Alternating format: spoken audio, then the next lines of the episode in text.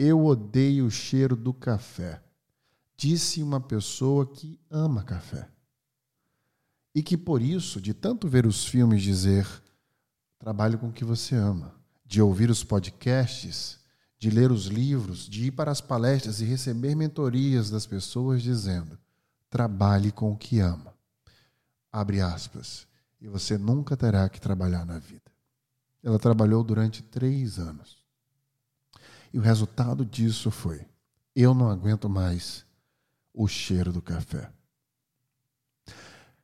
Veja que a palavra trabalho vem do latim tripalium.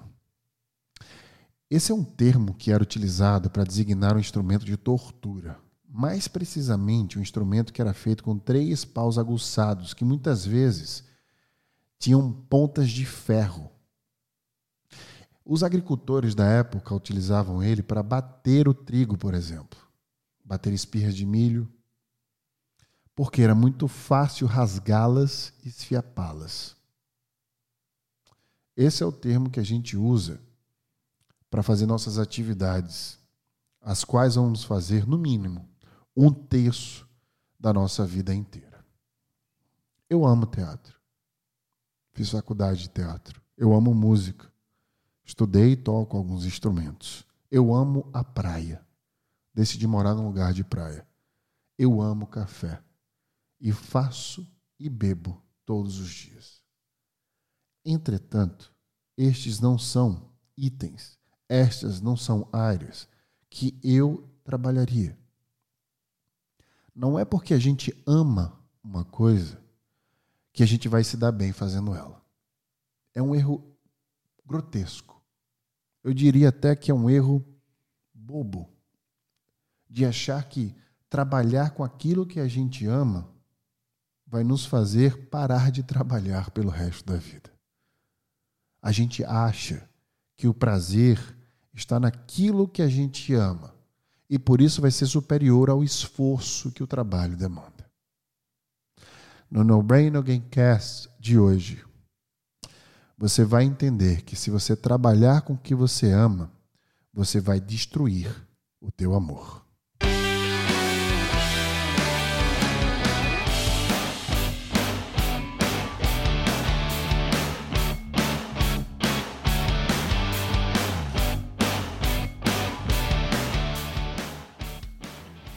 Você já sabe, mas nunca custa relembrar que o No Brainer Gamecast é uma produção da Become School.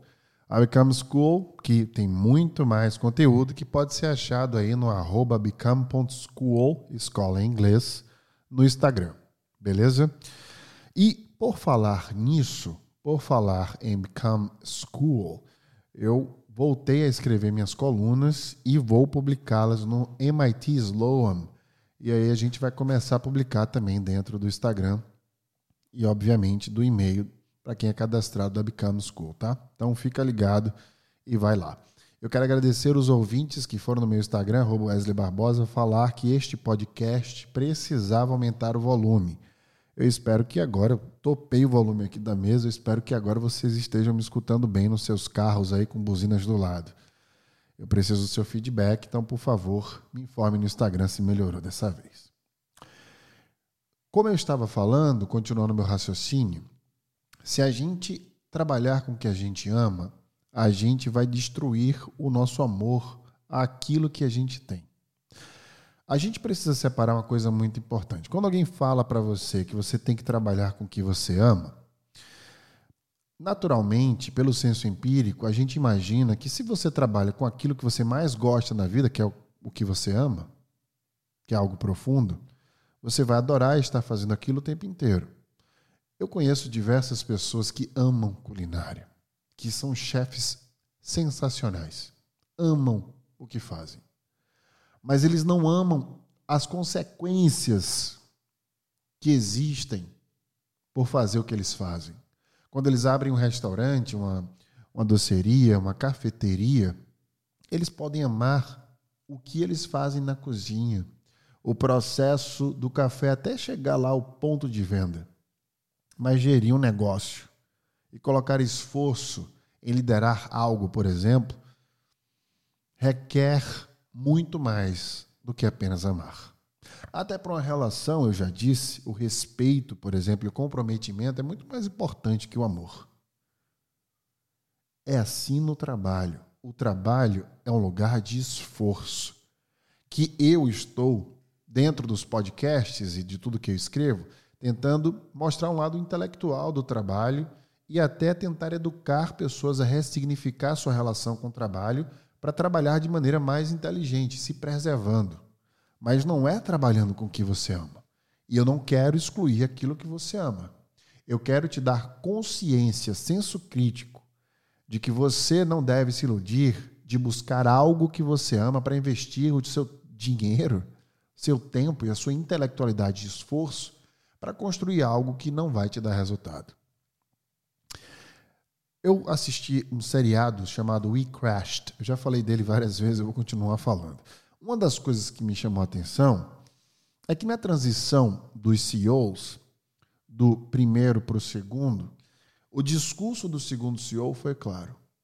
Vocês não estão aqui para fazer o que ama, nós não estamos aqui para ampliar a consciência do mundo, que era a missão inicial uh, da formação do WeWork, que era um espaço, para quem não sabe, uh, de coworking, de espaços uh, compartilhados com outras pessoas. Inclusive, eu trabalhei nesse espaço um tempo em Nova York, enquanto eu fazia reuniões lá com parceiros do Facebook na época. Uma coisa fantástica, um ambiente lindo, mas não se pagava. Era lindo demais, é, tinha qualidade enorme, um conforto maravilhoso, por um preço muito baixo, ainda mais onde estava localizado na ilha de Manhattan, em Nova York. Então ele tinha essa ideia, o primeiro CEO, o Adam Newton, Newman, aliás, tinha essa ideia de ampliar a consciência das pessoas no mundo, mudar o mundo, etc. E quando o segundo CEO assume, ele desfaz completamente no seriado essa percepção de que as pessoas estavam ali para buscar tudo isso. E ele fala uma frase precisa: vocês estão aqui para construir uma empresa lucrativa que dão retornos a seus investidores. É claro que é uma simplificação muito grande do trabalho, mas essa é a realidade da maioria das empresas. Eu enxergo de uma forma diferente. Eu acredito, mas essa é uma visão para um outro episódio, de que as empresas têm uma responsabilidade social. Não é sobre apenas ter retorno financeiro, é sobre como você impacta a sociedade. Porque as empresas são os novos impérios. E os impérios impactavam cultura, sociedade de uma maneira muito firme Inclusive, nós vamos visitar países para conhecer as culturas que foram forjadas por impérios e vice-versa. A gente perdeu muito essa percepção da responsabilidade social das empresas. Então, elas não têm, na maioria das vezes, uma cultura que se preocupa com a educação daquelas pessoas que contrata. E por isso que se torna obsoleto estar ali. E você vai mudando de empresa, vai pulando, mudando, e mudança não é inerente a nossa percepção mental. A gente não gosta de mudar. A gente gosta do conforto. A gente gosta de estar ali, tranquilo. E tudo que mexe com essa tranquilidade é um problema para a gente. E a gente quer resolver e muitas vezes resolve apenas deixando lugar. Agora, por que, que a gente trabalha? Vamos pensar e desconstruir essa percepção. Se você não deve trabalhar com o que você ama, você deve trabalhar com o quê? Vamos primeiro desconstruir isso por que você trabalha.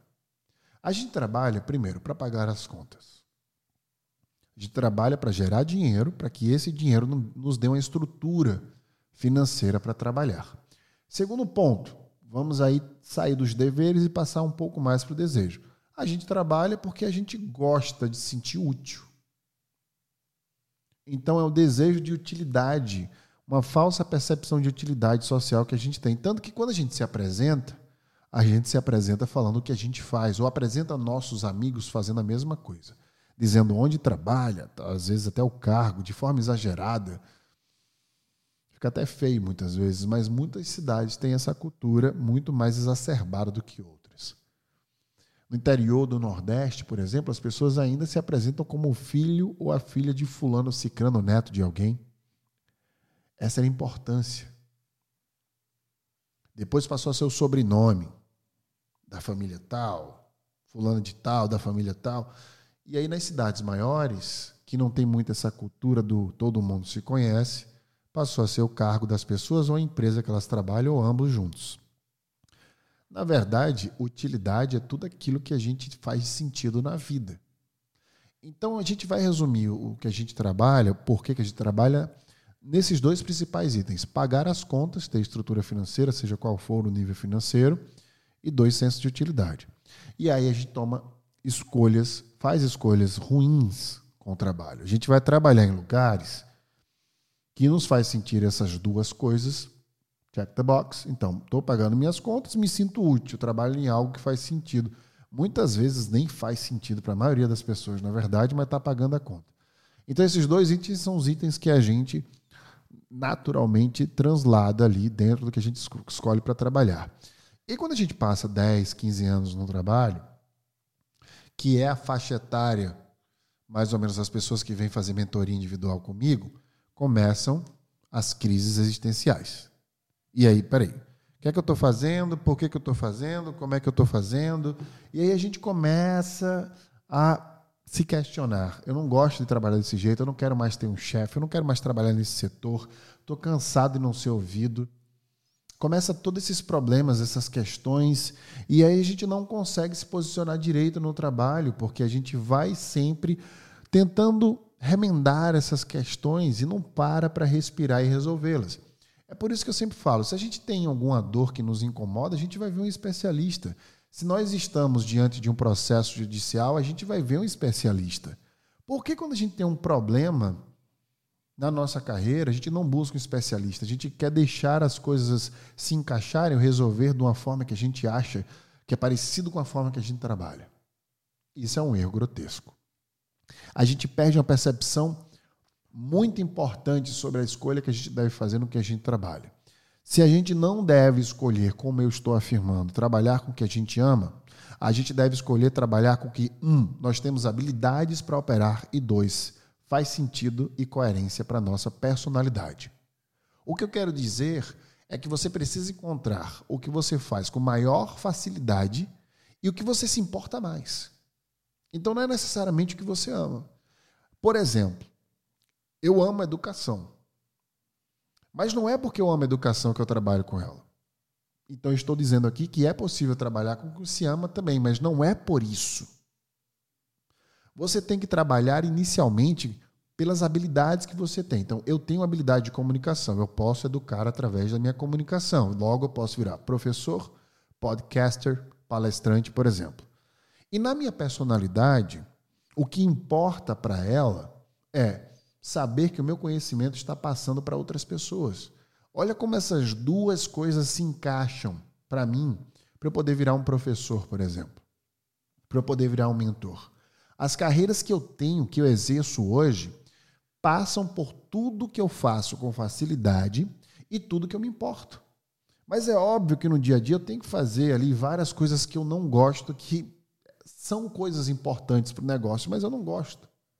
Eu tenho que lidar com burocracias, com coisas que eu não tenho paciência para lidar. Eu tento a maior parte do tempo passar para outras pessoas essa atividade, contratar pessoas que têm habilidade e personalidade para resolver os problemas que eu não tenho, ou seja, eu terceirizo eles, eu uso uma metodologia que eu mentoro para mim mesmo e eu tento ficar a maior parte do tempo naquilo que eu faço com menor esforço que vai me dar o máximo de retorno possível. Então, o meu dia é produtivo quando eu faço isso. O seu dia também é produtivo quando você faz isso no seu trabalho. Muitas vezes, na maioria das vezes, o trabalho das pessoas não são satisfatórios porque, na maior parte do tempo, você não sente que você está usando suas habilidades maiores e que aquilo que você está fazendo faz sentido para o que você tem como valor, o que você pensa, o que você exerce de personalidade. O melhor tipo de trabalho possível não é aquele que você ama, é aquele que você faz com autenticidade e que você faz com instinto tão fortemente que o esforço é mínimo. Então, um dia produtivo, satisfatório, por mais que você se sinta cansado, porque você está usando seu poder cognitivo, isso faz você perder energia e dessa forma se cansar, ainda assim satisfeito, é aquele que você olha para ele, sabe exatamente o que fazer, como fazer e que faz sentido em relação ao que você quer para a sua vida e para o mundo. Eu montei uma ONG no meio da pandemia. Essa ONG era um e-commerce. E eu comecei a gerir as pessoas, chamar as pessoas, dar entrevistas. Eu fiquei com todas as coisas que as minhas habilidades se encaixavam. E o projeto era a minha cara. Era uma transparência da minha personalidade, o que eu queria ser visto como uma pessoa que ajuda as outras, que estudou e se formou e trabalhou e teve experiências para aquele momento, para ajudar as outras pessoas. Essa é a minha personalidade. Qual é a sua personalidade? Então aqui mora um exercício importante. Antes de você começar a tirar para mais empregos, escreva quais são as principais habilidades que você tem. Se você não tem nenhuma metodologia para fazer isso, escreva simplesmente isso, já te ajuda, já diminui o risco. E dois, quais são os seus traços de personalidade? Se você faz terapia, converse com sua terapeuta, com sua terapeuta para saber, para ter ajuda em relação a como definir quais são os aspectos da tua personalidade. Quem é você? O que é ser autêntico para uma pessoa que carrega uh, o teu DNA, a tua personalidade social, a sua criação, a sua doutrina? Depois que você tiver essas duas listas, olhe para as tarefas de trabalho que você faz hoje e tente entender quais delas você faz que tem mais a ver com essas duas listas. Essa interseção vai te dar um conhecimento de posicionamento para ir buscar trabalhos na própria empresa, por exemplo, no próprio cargo, talvez, fazer uma transição de tarefas, uma transição de times, ou uma transição de empresa, ou, quiçá, uma transição aí uh, para outros setores, baseado nesse estudo, nesse exercício. Lembre-se sempre de uma coisa importantíssima que eu fiz questão de colocar aqui. Todos nós estamos insatisfeitos o tempo inteiro, porque insatisfação é uma condição humana.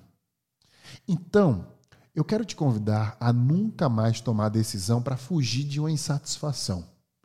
A decisão que você deve tomar sempre deve ser uma decisão que vai persuadir oportunidades. Porque a insatisfação sempre vai te perseguir. E se você tomar uma decisão para sair de algo que você está insatisfeito para ir para algo que você quer apenas para fugir dessa insatisfação, vai se tornar obsoleta essa próxima oportunidade que você está indo. Porque na hora que você sentir a mesma insatisfação anterior, você novamente vai se frustrar. Para você lutar contra essa frustração, você deve entender que a insatisfação sempre vai existir na sua vida. Então, o mais importante é lidar melhor com ela, ter paciência e planejar um próximo passo que tenha uma oportunidade que tenha a ver com o que você faz de melhor, com as suas habilidades e com a sua personalidade fazendo sentido para a sua vida. Dessa forma, o prazer vai ser maior do que a insatisfação que você possa sentir. E você vai conseguir gerenciar ela de uma maneira muito mais madura emocionalmente. Epicuro já havia falado que quem não se contenta com pouco não se contenta com nada. Para para refletir um pouco nisso. Não perca o seu contentamento na insatisfação. Faz o exercício contrário. Procure entender onde está o contentamento que você quer, que você tem. Não onde está a menor insatisfação possível. É sobre sorrir a maior parte do tempo, não deixar de chorar. É sobre buscar o que te faz bem, não fugir do que te faz mal. A gente está acostumado a aceitar pouco e passar mais tempo sofrendo com os cis da vida do que com a realidade em si. Para para refletir. A gente precisa encarar a vida com a mesma seriedade que a gente sofre a ansiedade, por exemplo. O mundo real precisa de atenção com a mesma profundidade da nossa imaginação, da imaginação dos nossos pensamentos noturnos, por exemplo, quando ele tira nosso sono. É preciso planejar o que você quer da vida e seguir cada pedaço, cada pequeno detalhe deste plano, todos os dias. Lembre-se sempre que teu objetivo é sentir, e nunca ter. Como disse Epiteto, mais uma vez, você precisa colocar como centro da sua vida o pensamento que, primeiro, é preciso sempre dizer a si mesmo o que você seria. Então, ir lá e fazer o que tem que ser feito.